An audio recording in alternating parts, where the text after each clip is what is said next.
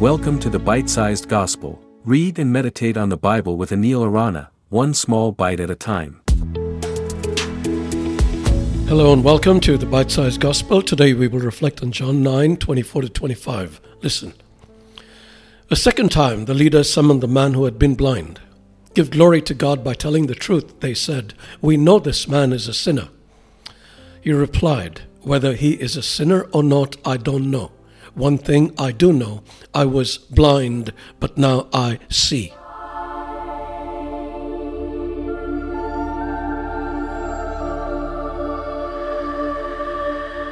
In this passage, we witness a man's life changing encounter. Faced with the Pharisees' insistent questioning, he responds with a simple yet profound truth One thing I know I was blind, but now I see. His words stand as a testament to the undeniable power of personal experience in shaping belief. This man, once blind, now sees, and this new reality defies any intellectual or theological challenge. The man doesn't engage in doctrinal discussions or defend Jesus' methods. He simply states an unarguable fact of his experience. This relates to us in a deeply personal way. Each person's encounter with faith is unique and often marked by a defining moment or a series of moments that collectively shape our understanding of God and our place in the world. For some, like this speaker, it might be a dramatic conversion experience. For others, it might be a gradual awakening. And for yet others, a deep inner assurance that manifests quietly over time. However, we all have a personal testimony. We don't need to have all the answers or be able to explain every mystery of faith. Instead, we simply need to have a reason for our belief.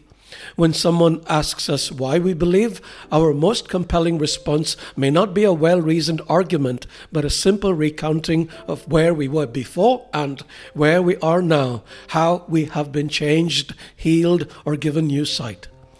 Moreover, the man's account reminds us that faith is less about intellectual accumulation and more about heartfelt and life altering transformation. It's the practical expression of our beliefs in everyday life. As the man's sight was physically restored, so too can our spiritual vision be opened in deeply personal and indescribable ways. In a society that often demands tangible proof and logical justification, the man's declaration boldly affirms the legitimacy of personal experience.